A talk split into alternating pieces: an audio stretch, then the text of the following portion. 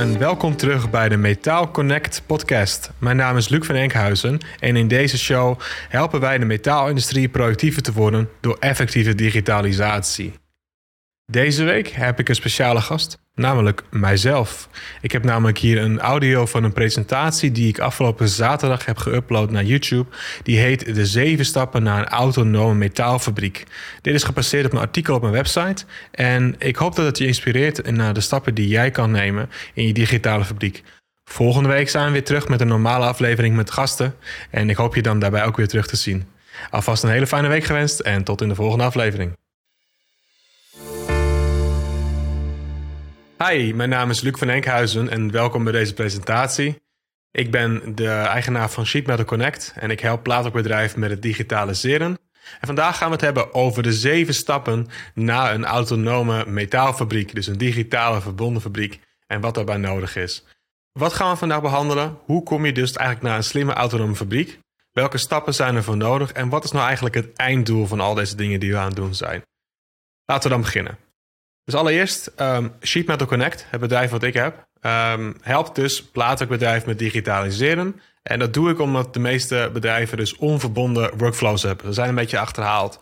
Er zit niet heel veel uh, logica in vaak, vaak veel overdiep werk, veel handmatige acties. En ik hoop dat met mijn werk te kunnen oplossen, zodat bedrijven uiteindelijk productiever kunnen worden met hun business. En uiteindelijk dus ook de resultaten kunnen behalen van deze presentatie. De reden dat ik alleen met plaatwerkbedrijven werk, is omdat ik zelf ook uit de plaatwerkwereld kom. Ik heb zelf aan de machines gestaan, ik heb gelast, uh, gekant en ik heb ook werktuigkunde gedaan. Dus voor mij ligt mijn hart altijd nog steeds in de metaalwereld. En specifiek dus plaatwerk, waar ik altijd in actief ben geweest. Dus als jij een bedrijf hebt die actief is in die branche, dan uh, hoop ik je daarmee te kunnen helpen. Uh, mijn ervaring ook geeft mij de mogelijkheid dat ik dus ook meteen als ik bij een plaatwerkbedrijf binnenkom, de ins en outs meteen vanaf dag één snap. Want ja, dat is natuurlijk de kern van wat ik doe. Nou, genoeg over mij. Even een korte intro. Laten we beginnen. Het idee achter deze presentatie is dat we een paar uitgangspunten moeten begrijpen. Het eerste uitgangspunt is, is dat we moeten onthouden dat Industrie 4.0, een digitale fabriek, niet zomaar met een druk op de knop geregeld is. Het is echt een evolutie in hoe wij werken, de aard van hoe we werken en hoe de metaalverwerkindustrie, de rest van de wereld, uh, dat wij producten gaan maken. Dus het is niet maar dat je een stuk software koopt of een stuk hardware en dan ineens um, aan de slag kunt gaan. Je kunt niet een fabriek kopen of een opstelling kopen van een machine, uh, een complete laserinstallatie met robots erbij. Dat is het niet. Dat is niet Industrie 4.0. Dat is gewoon ontwikkeling van de hardware en software die we al hebben. Het begint echt bij wie wij, hoe wij als mensen, als organisaties gaan werken en de strategie die wij er achter hanteren en hoe wij daar continu naar handelen om het te verbeteren. Dus als je een slecht proces hebt nu, als je nu iets hebt wat niet lekker werkt, en je gaat dat digitaal maken, of je hebt een proces, slecht kun je misschien een beetje negatief, maar een proces wat gewoon foutgevoelig is, of veel handmatige invoeren, of veel handmatig ingrijpen, of misschien herken je het als je als leidinggevende of directie nog continu er zelf mee bezig moet zijn. Misschien moet je zelf alle offertes nog maken of facturen uitwerken en zo. Als je dat volledig digitaal maakt, dan lost dat niets op. Dan heb je nog steeds hetzelfde proces als je daarvoor had. Dus om succesvol te zijn, moet je dus die verspillingen elimineren en die continue doorstroming blijven verbeteren. Je moet ervoor zorgen dat het proces logisch is, dat er een workflow in zit die aansluit bij wat je wilt bereiken op lange termijn. En daarom is het heel belangrijk dat we deze uitgangspunten begrijpen. Want sommige bedrijven hebben wel eens de neiging om een machine of software te kopen met het idee dat het Industrie 4.0 software is. Maar dat, dat bestaat eigenlijk niet echt. Het is een ontwikkeling van wat we al hebben. Nou, genoeg hier even over. Deze hele presentatie is trouwens ook gebaseerd op een, uh, een, blog die ik op mijn website heb staan. En daar kun je ook heel veel verder details over lezen als je daar interesse in hebt. Uh, voor de tijd ga ik er wat snel doorheen. En als je het interessant vindt, je hebt vragen over wat we besproken hebben, ben je een metaalbewerkend bedrijf. Ik bied aan iedereen die nieuw is in mijn klantenbestand een gratis uh, adviesgesprek aan om even kennis te maken om jouw situatie door te nemen. Dus wil je vragen hierover stellen of heb je misschien jouw situatie en je wilt daar een frisse kijk op hebben, uh, plan dan gerust een belafspraak van mij in. Alright, dus het uitgangspunt is, er zijn zeven stappen. En die staan hier op één plaatje. Je moet je zien van de eerste stap, de eerste actie, is lean manufacturing. Lean manufacturing is de achterliggende gedachte daarvan is dat je verspillingen kan elimineren. Dus we kunnen ervoor zorgen dat wij logischer werken. En dat is het eerste wat we moeten doen. Daarna kunnen we aan de gang met QRM of Quick Response Manufacturing. Dat is een filosofie, dat is een procesverbeteringsmethodiek. Maar waar het vooral om gaat is dat je strategisch gaat kijken hoe je de doorstroming kunt verbeteren. Daarna komen we pas bij digitaliseren uit en dat je dus de goede data van machines en processen kunt gaan verwerken. Die data kun je op een gegeven moment omzetten naar informatie en die data moet ook beschikbaar zijn in je hele bedrijf. Daarna volgt eigenlijk dat de bedrijfsbrede kennis aanwezig komt van alle data die je uh, opneemt. Dus dan zul je zien dat je dus niet alleen het bij je directie neerlegt, maar ook de hele organisatie kan meedenken in de data die in jouw fabriek zit. En pas eh, bij stap 6 en pas stap 7 komen we in de richting van de nieuwste technologieën die echt industrie 4.0 specifiek zijn. En dat zijn bijvoorbeeld uh, kunstmatige intelligentie, machine learning, het observeren van patronen. En ook de fabriek zichzelf laten bijstellen op basis van situaties die zich voordoen. Dus dat is echt de heilige graal. Nou, dat is even het overzicht. Laten we nu beginnen bij de eerste lean manufacturing. Lean manufacturing is in lijn met van de softwarewereld noemen we het garbage in is garbage out. Of wat je erin stopt is wat je eruit krijgt. Wat je in je systeem hebt zitten aan informatie, als dat niet goed bijgehouden wordt, kun je er eigenlijk helemaal niks mee aan het einde van de rit als je wilt digitaliseren. Heb je um, bijvoorbeeld je database niet goed op orde met orders of artikelen eh, of materialen of dat soort zaken. En je wilt vervolgens aan de gang met automatiseren in je productieprocessen. Dan zul je snel al tegen de lamp lopen dat dus die data niet nauwkeurig genoeg is. En dat je daarmee dus eigenlijk vastloopt in je systeem.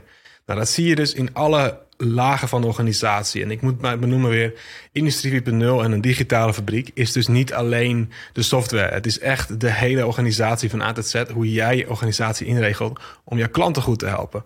Dus als jij aan de slag gaat met uh, deze stappen, dan moet je eerst zorgen dat je lean en clean werkt. Dat de werkplekken waar je mee werkt in de werkvloer, maar ook op kantoor, dat die gewoon opgeruimd zijn. Dat je het laaghangende fruit kunt oplossen en dat je dus ook een plan maakt voor lean manufacturing en kwaliteitsregels. En dat je dat, voor, dat je dat doet voordat je aan de gang gaat, eigenlijk met allemaal software. Want software heeft vaak mooie oplossingen, maar dan ben je snel geneigd om blind mee te gaan wat in die software bedacht is, zonder eerst na te denken over wat jouw organisatie betekent en voor wie en hoe dat ingevuld moet worden. Um, dus lean manufacturing is een, van, is, is een kern en uh, eh, 5S is natuurlijk een methodiek die je kunt gebruiken om de, de werkplek op te ruimen. Maar dat is natuurlijk maar één van de componenten in de mix. Je moet gewoon kijken naar het hele proces van, van begin tot eind. En dus ook hoe je inkoop wordt geregeld en alles daaromheen. Um, als je ook hier verder wilt gaan, je kunt ook misschien bedenken dat sommige verbeterstappen zul je gewoon eigenlijk al zien door gewoon een rondje te lopen in de werkvloer. Je hebt geen digitalisatie of high-end software nodig om te zien dat als iemand bij de, de machine staat en het gereedschap niet heeft en niet verder kan, daar is geen um, interventie voor nodig of een consultant. Als jij een eigenaar bent van een bedrijf en je loopt een rondje door de hal en je ziet continu diezelfde problemen ontstaan, dat iemand niet verder kan of informatie mist, dan kun je dat daar al oplossen. En daarom zeg ik, je moet eerst dat soort dingen goed in kaart brengen. Wat gaat er fout? Hoe vaak gaat er iets fout? Wat voor verstoringen heb je? Uh, wat, voor, uh, wat, voor, wat voor processen lopen er door het bedrijf heen? En begrijpen we eigenlijk wel wat er precies gebeurt? En nog een voorbeeld kan zijn dat bijvoorbeeld materiaal binnenkomt en je hebt een grote plaatwerkmagazijn uh, staan. En als die materialen niet geteld worden of gecontroleerd worden bij binnenkomst, dan kun je nog een heel mooi systeem gaan bouwen met allerlei automatisering. Maar als de input, de, wat je in het systeem stopt of fysiek zelfs in het magazijn legt, niet in lijn is met wat je zeg maar, daadwerkelijk wil berekenen, ja, dan is het eigenlijk een recept voor problemen. En dus vandaar dat het zo belangrijk is dat je dus de um, software uh, pas gaat aanpakken nadat je echt weet hoe je processen werken. Nou, ik blijf hier lang hangen. De conclusie is: een metaalbedrijf dat zich niet houdt aan de regels van lean manufacturing. Of uh, daar niet uh, zeg maar een plan voor heeft om daarmee in de gang te gaan, heeft eigenlijk nog geen goede basis om echt te digitaliseren. Je zult misschien wel wat verbeteringen kunnen krijgen, maar je krijgt niet waarschijnlijk de uitkomsten die je precies zoekt. Pas dan komen we eigenlijk uit bij strategisch tijdsdenken. Onthoud één ding je wordt als bedrijf niet betaald voor de machine uptime. Uh, het maakt niet uit dat je machine zoveel uren staat te snijden of dat je zoveel efficiëntie hebt. Aan het einde van de dag word je betaald voor welke producten je naar de klanten stuurt. Wanneer die worden geleverd. En hoe snel je dat meestal doet, hoe hoger de marges vaak kunnen zijn, want er wordt vaak meer voor betaald. Maar in de basis moeten we onthouden dat we niet um, onze blinde focus moeten hebben op machine uptime. Maar juist moeten kijken hoe sneller, hoe sneller wij producten kunnen uh, leveren. Of in ieder geval hoe korter ze bij ons in de hal kunnen liggen. Want dan hoeven ze ook minder lang te beheren. Tijd is dus een enorme succesfactor. Ook gezien de marktontwikkelingen waar we nu allemaal in zitten. De, de series worden steeds kleiner. Uh, mensen kunnen steeds vaker online bestellen. Uh, we, hebben steeds grotere variaties nodig van dingen. Dingen zijn steeds vaak steeds sneller op het laatste moment nodig. Dus de tijd die jij hebt, um, de leeftijd die je hanteert, maar ook eigenlijk de tijd intern, de ruimte die je hebt in je fabriek, zijn enorm belangrijk om goed te beheren. Maar dit geldt eigenlijk in de softwarewereld ook. Want als je aan de gang gaat met digitaliseren, zul je wel eens gemerkt hebben dat zelfs software remmend kan zijn. Um, het kan gewoon belemmerend werken in termen van doorlooptijd zelfs, als het niet goed voorzien wordt. Um, een voorbeeld kan zijn dat een planningssysteem vanuit je ERP niet is gemaakt voor jouw specifieke doelpassing. En daardoor dus een hoop tussenvoorraad genereert. Het algoritme is misschien niet goed bedacht voor uh, de filosofie van jouw bedrijf. Het kan zijn dat je misschien zelf de parameters gewoon niet weet wat je erin moet zetten. Dus je speelt alles op safe. Doordat je alles op safe speelt in je planning en niet weet wat in de vorige stappen gebeurt met je lean manufacturing, welke echte oorzaken er liggen aan de verstoringen, zul je dus veel te veel ruimte creëren, veel te veel buffer, veel te veel wachttijd. En je moet dus continu ingrijpen op de planning, waardoor je weer handmatige planningen krijgt en allemaal weer een hele hoop problemen van dien. Dus wat stap 2 is, is dat je strategisch gaat kijken naar hoe je je doorlooptijden kunt verkorten. En daar is een methodiek voor, dat heet Quick Response Manufacturing. Nou, daar ga ik nu niet te diep op in, dat is ook niet mijn core business. Echter, ik vind het wel heel belangrijk om het te benoemen, want het digitaal uitvoeren van Quick Response Manufacturing is ook een optie. En daar ligt zeker nog heel veel te behalen. Maar het begint weer, wederom, met je strategie en je plan. Hoe sneller jij kunt leveren, hoe hoger de verkoopprijs en hoe lager de kosten dus. En dus ook ruimere marges. Als je nu hebt gekeken naar de eerste twee stappen, dan realiseer je dus een proces moet stabiel zijn voordat je data gedreven kunt verbeteren. En zonder een stabiel en natuurlijk ook afgedwongen proces dat het stabiel blijft, zullen de meeste Industrie 4.0 trajecten eigenlijk volledig mislukken. Als je nu aan de gang gaat met machine learning op jouw huidige data, is er een grote kans dat er helemaal niets logisch uitkomt. Als je nu een dashboard wilt maken met uh, een of andere analytics uh, tool die je hebt, een Power BI of wat dan ook, en clicktools. Als je zelf niet weet wat precies gebeurt in je fabriek, dan weet je ook niet waar je moet kijken. En zo eigenlijk al dit soort uh, trajecten weinig gaan vertellen over waar je nou echt heen moet.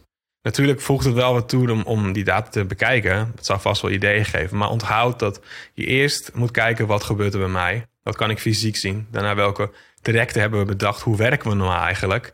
Welke oorzaken hebben we van problemen? En wat hebben we voor strategie gehanteerd? Wat is voor ons belangrijk? En QRM is dus ook een onderdeel daarvan. Zeker geen eenmalig iets. Iets wat je continu moet doorontwikkelen. Het is een filosofie en een aanpak voor je bedrijf. Stap 3. Dan komen we eigenlijk bij hetgene waar de meeste bedrijven nu de meeste problemen ervaren. Het digitaliseren en het verbinden van systemen. Echter, onthoud, ga ik onthoud de vorige stappen. Wat doe je nou eigenlijk en waarom doe je het nou eigenlijk? Digitaliseren is simpelweg het toepassen van applicaties die uh, processen die je normaal papier deed in digitale zin te doen. Maar dat doe je niet alleen om die, die, die stap te maken. Eigenlijk wat je doet, je bent een hoop data aan het verzamelen. Doordat je alles nu in software uitvoert, heb je dus ineens databases waar je mee door kunt zoeken. Dat is de eerste woord data. Maar die data is nog niet helemaal bruikbaar voor uh, daadwerkelijke inzage. Je, je moet nog een hoop dingen doen om er echt conclusies uit te trekken denk dat je als je nu door een ERP-systeem gaat zoeken naar wat zijn de tien beste klanten gebaseerd op deze karakteristieken, dat het best wel een opgave kan zijn. Maar dat is geen probleem. We moeten eerst weten of die data er is. En daarna kunnen we beslissingen maken. Dus wat zien we nou in de praktijk en wat zie ik ook wel veel bedrijven naar mij toe komen met een, een soortgelijke vraag, is dat ze eigenlijk continu software systemen aan het wisselen zijn, omdat het niet precies is wat ze zoeken. Um, of niet langer goed gekoppeld met het huidige systeem. Er zijn dus eigenlijk flink onnodige kosten, want je bent iedere zoveel jaar continu systeem aan het veranderen, omdat je denkt dat dat op dat moment de juiste keuze was. Maar je komt er een paar jaar achter dat het toch eigenlijk niet was. Of misschien is er weer een nieuw pakket, of misschien um, ja, gaat het pakket niet mee in ontwikkelingen van jouw uh, voor je vereisten voor een digitale fabriek. En dat zijn dus gewoon zonden, dat dingen die je kunt voorkomen.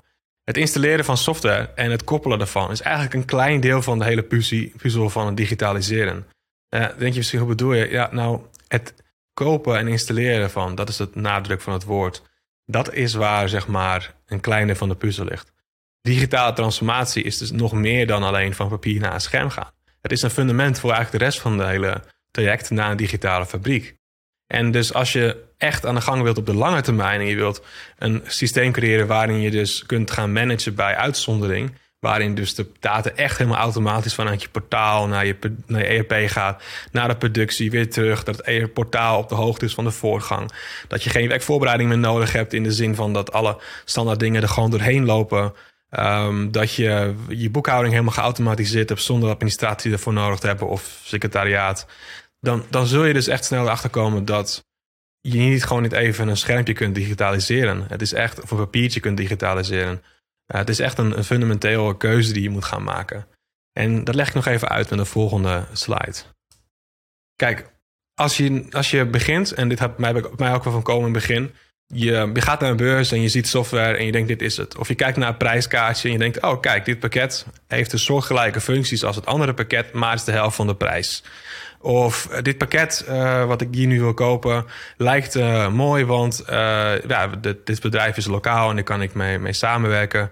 Of ja, vooral eigenlijk de, de, de je, je, zoekt naar de basisfuncties. En daarop ga je mogelijk een investeringsplan maken. Nou, iedereen moet natuurlijk groeien. En dat begrijp ik ook wel. Soms heb je misschien niet alle veel budget. Maar wat wel heel belangrijk is, is dat je dit, als je dit blijft doen, deze, hand, deze werkwijze, dat je op een gegeven moment een heel bij elkaar raping krijgt en allemaal losse systemen die allemaal net niet met elkaar werken. Waardoor je continu dus met allerlei omwegen en extra consultancy van ik weet niet hoeveel partijen aan het knutselen bent tot een eindresultaat. En dat kun je voorkomen.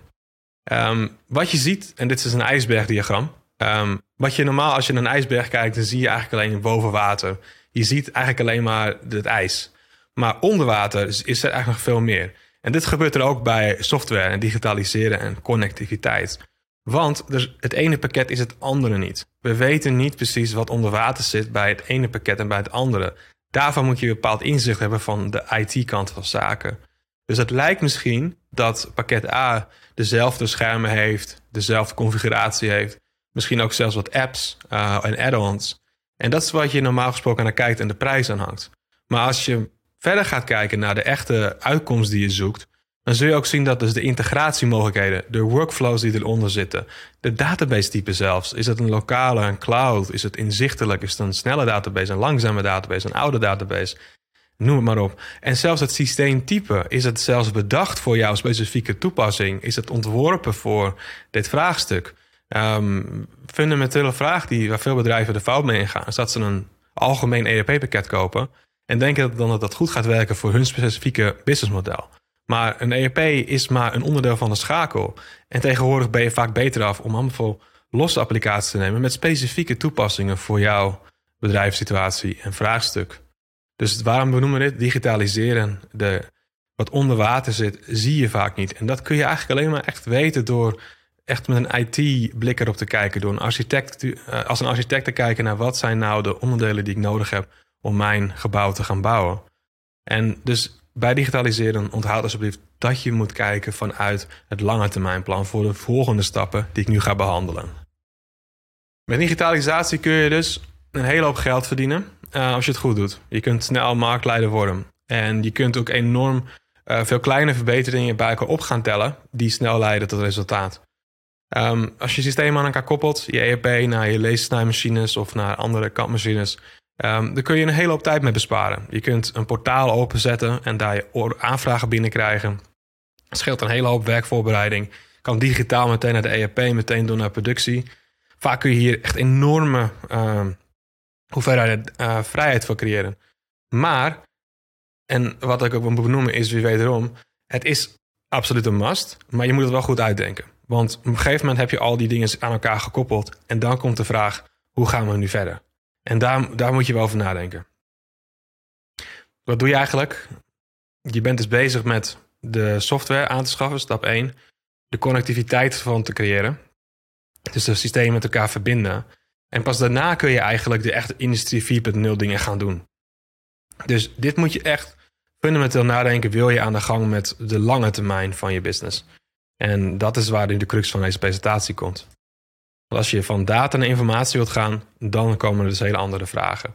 Data op zich is een spreadsheet. Het is gewoon een, een, een, ruwe informatie en het is een tabel in een database. Daarom is het ook een database en geen information base.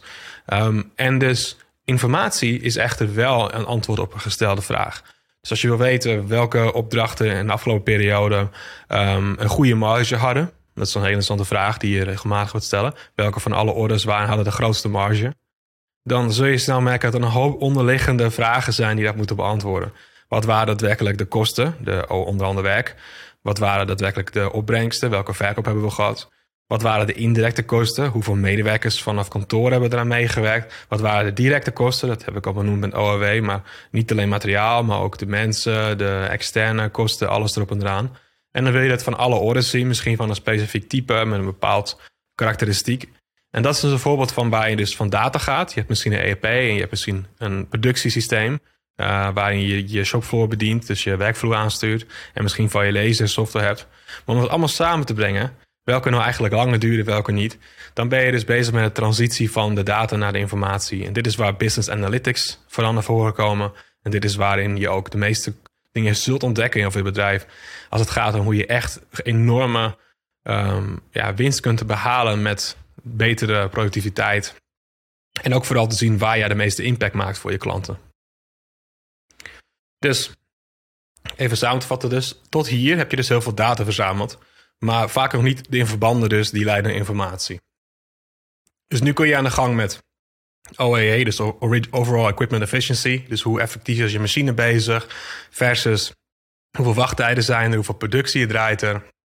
En het doel is dus om het onbekende te elimineren en het goede te vergroten en het slechte te minimaliseren. Dus in andere woorden, waar zijn we goed in? Wat draait wel? Hoe kunnen we daar meer van doen? Hoe kunnen we hetgene wat minder lekker draait proberen te verkleinen?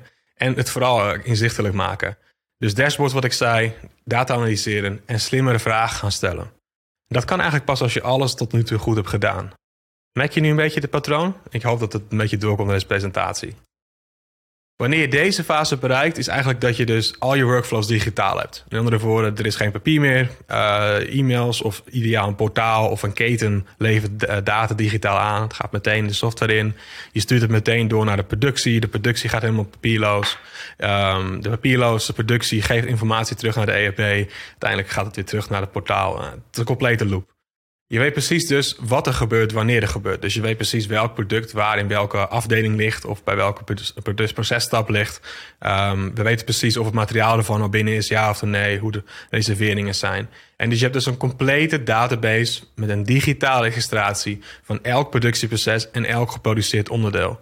En dit is waar over het algemeen nu, denk ik, de meeste uh, bedrijven die wat verder zijn in, in hun business, die al wat gegroeid zijn, die geïnvesteerd hebben, nu hier het hardste mee bezig zijn. Om die database te creëren. En uh, de crux is dus, als je alles hiervoor goed doet, eenduidigheid, standaard zelfde materialen, artikelen, dat soort zaken, dan wordt dit stuk ook een heel stuk effectiever en ook makkelijker door te lopen. Het is echt het fundament. Als je hier bent, dan kun je in één keer doorpakken naar bedrijfsbrede kennis. Bedrijfsbrede kennis is dat het hele team eigenlijk mee kan denken. Niet alleen op wat ze zien op de vloer of wat we bespreken één keer per week in een uh, vergadering, maar wat, wat je kunt zien met de data. Iedereen krijgt dan toegang tot die databron. En niet alleen de IT-mensen kunnen erbij, maar ook eigenlijk de rest van de organisatie. Dus iedereen, of in ieder geval zoveel mogelijk getrainde medewerkers, moeten dus toegang hebben tot de gegevens. Dus of het nou een ERP, een MES of een ander systeem als BI is. En ze moeten daarmee voldoende vertrouwd zijn om die gegevens te analyseren, om zelf problemen te oplossen of verbeteringen voor te stellen. Een voorbeeld kan zijn dat dus inderdaad we een dashboard hebben met alle mogelijke oorzaken van verstoringen bij een lezer. Zij het botsingen, zij het uh, materiaal niet aanwezig, zij het gassoorten, duces, whatever. Al die voorbeelden. En dat een operator dus kan zien wat daar precies gebeurt en kan analyseren van wacht even, ik zie dat hier normaal dit zo vaak fout gaat. Dus een, iemand die gespecialiseerd is in data-analyse zal waarschijnlijk het model maken. Maar het model toegankelijk maken voor de rest van het bedrijf, dat is een andere vraag. En ik geloof dat daar dan de meeste mensen de impact kunnen maken. Dus hoe meer kennis een systeem ook heeft, hoe meer databronnen verbonden worden, hoe beter de data wordt en hoe groter het potentieel ook is voor verdere automatisering ervan of uh, voorspelling van machine learning. En dat is de volgende stap. Stap 6 is het voorspellend analyseren. En dat betekent dat je dus problemen kunt gaan voorkomen voordat ze eigenlijk ontstaan. En dit is eigenlijk waar we nu echt in de industrie 4.0 wereld komen. Dus we gaan nu kijken naar hoe kunnen wij, als we iets, iets dagelijks doen, regelmatig, um, als je alles goed gedaan hebt, kun je dus gaan voorspellen en zien waar dingen naartoe gaan. Het kunnen trends zijn, het kunnen ontwikkelingen zijn, standaard zaken die gebeuren. Je zult zien of machines dus nog juist functioneren, of vooral wanneer ze de storingen dreigen te krijgen. Dus je zult misschien bijvoorbeeld merken dat er afwijkingen zitten in bepaalde kwaliteit steeds vaker. Dus je ziet een trend ontstaan en er komt een, een, een notificatie voor. Um, je hebt een product misschien duizend keer of vaker gemaakt. Laat je dan in plaats van een, een calculator of een formule uitrekenen hoe lang het duurt, laat dan een software-algoritme het schatten op basis van historische eigenschappen. Dus de karakteristieken van een product, als je die vaak genoeg hebt gemaakt of een bepaald soort product, kun je gebruiken om te voorspellen hoe lang iets gaat duren, in plaats van dat het op formules een eigen inschatting is. Waardoor je dus ook je eigen formule slimmer kunt gaan maken. Um, je kunt de planning gaan bijstellen automatisch op basis van trends, ontwikkelingen in de keten, uh, machine performance. Als, nu, als de machine aangeeft dat er regelmatig wat performance problemen zijn, en je effectiviteit niet zo is als je hem inschat, dan kun je dat gebruiken om de planning automatisch bij te stellen. Of je krijgt een bericht van je, een van jouw externe toeleveranciers, uh, uitbestedingen. Dat kun je automatisch dan toepassen weer in de planning om de planning opnieuw te berekenen. Dus dit is uiteindelijk dan de verdere stap waarin je dus grote hoeveelheden data kunt gaan gebruiken om dus uh, voor de toekomst uh, het systeem verder te automatiseren en dus ook uh, in te grijpen op dingen voordat ze eigenlijk gaan gebeuren. Dus in plaats van dat je dus wacht van, oh, alles het loopt nu in één keer vast, wat is aan de hand? Dat je eigenlijk al dat voor bent. En dat is de grote kunst hier. Maar dat voorspellen moet je natuurlijk wel leren. Um, deze eerste, eerste analyses zullen handig zijn. Uh, en ik denk dat veel IT'ers zoals ik daarmee in de gang zullen gaan. Ik ben zelf ook bezig met een studie voor artificial intelligence momenteel. Dus dit is voor mij echt een, een passie onderwerp. En ook enorm impactvol. Dus deze data die kan ik dan interpoleren naar een model. Alleen dat is dan de eerste uh, stap. hoe meer je dus dit doet, hoe vaker je deze informatie doet, kun je misschien ook de signalen uit zo'n systeem weer gebruiken om bepaalde werkwijzen in gang te stellen. Om corrigerende maatregelen voor te stellen. Een bericht naar de operator: let op, doe deze controle, want we verwachten dat dit misschien mogelijk een storing opbiedt. Dat zijn voorbeelden. Aan het einde van deze rit, we zijn nu al deze presentatie aan het einde gekomen, dus dan kom je dus tot een heilige graal waarin je eigenlijk van intake, dus de orderplaatsing, tot levering het helemaal goed hebt geregeld. En als je alles aanpakt volgens de principes van Industrie 4.0, dan moet hier een echte volwassenheid bereikt en een volledige implementatie. En één ding is zeker, er gaat altijd wel iets mis in een bedrijf. Het maakt niet uit hoe ver je gaat in het digitaliseren. Maar in de slimme fabriek past het systeem zich automatisch aan. In een slimme fabriek hoeven we niet met z'n allen in paniek erop te reageren. Het systeem weet al dat het gebeurt, heeft al meteen voorstellen gedaan om het te corrigeren en het wordt automatisch bijgestuurd. Dus het gaat niet dus alleen om wat op de werkvloer gebeurt, dat is een groot onderscheid. Veel winst is te behalen in alles dingen, vooral aan de voorkant, vooral bij de ordeaanname, bij de planning, bij de administratie, bij de uh, werknemersrelaties. Zelfs als mensen voor een paar dagen niet zijn, wat is dan de impact daarvan? In plaats van dat je zelf al die dingen moet gaan uitrekenen, vul je nu gewoon in, er zijn twee mensen minder en alles vernieuwt zich automatisch direct. En dat is eigenlijk waar we hier naartoe kunnen gaan. Dus het preproductieproces wordt enorm behaald. En als je dit allemaal hebt gedaan, dan heb je dus een autonome fabriek die zichzelf bijstuurt. Zelf autonomie, dus het zelfregelend van eigenlijk alles wat nodig is. En het heet nu een fabriek, maar eigenlijk is je hele bedrijf autonoom. En dat betekent dat jij als bedrijfsleider, directie, eigenaar steeds minder hoeft in te grijpen. En steeds meer kunt bezig zijn op strategische vragen of het creatieve deel van het verhaal. Dus het, hoe kunnen we mooiere producten maken, nieuwe dingen ontwerpen? Hoe kunnen wij uh, beter samenwerken met onze andere partners en ook deze dingen toepassen? Dus dan zul je dat eigenlijk allemaal gaan richting die IT-kant. Conclusie, het lijkt misschien wat ver weg. En ik denk dat veel mensen die het nu luisteren denken van... oh, dit is echt nog eh, tientallen jaren. Maar eigenlijk niet. Deze technologie, die ligt er nu op de plank. Je moet het alleen allemaal nog zelf uh, toepassen. En het vereist wel enige, enige toewijding. Echter, de eerste stappen zijn degene die de meeste impact zullen maken... voor de meeste bedrijven op korte termijn. En je kunt hier gewoon komen door de eerste stappen goed te regelen. Lean manufacturing, QRM, digitaliseren. En vervolgens ga je aan de slag met het uitbouwen van een centrale database. En met die database kun je dan de nieuwste technologieën toe gaan passen en algoritmes. Maar het begint allemaal met goed digitaliseren en alles standaardiseren in die workflows. Nou, dit was even een hele snelle presentatie. Ten eerste is dus een artikel op mijn website. Bekijk het gerust. En als je hier met mij wil sparren, als je vragen hebt, wil je ontdekken of dit voor jou misschien ook wel relevant is. Misschien wil je weten in welke stap jij nu de meeste impact kunt maken. Uh, plan dan een gratis adviesgesprek met me in. Dat duurt ongeveer 20, 20 minuten tot een half uurtje. En dan hoop ik je graag te spreken. Mijn website, hier, mijn website staat hier op het scherm, sheetmetalconnect.com. En mijn naam is Luc van Enkhuizen. En ik hoop dat je wat hebt gehad aan deze presentatie. Tot in de volgende video's.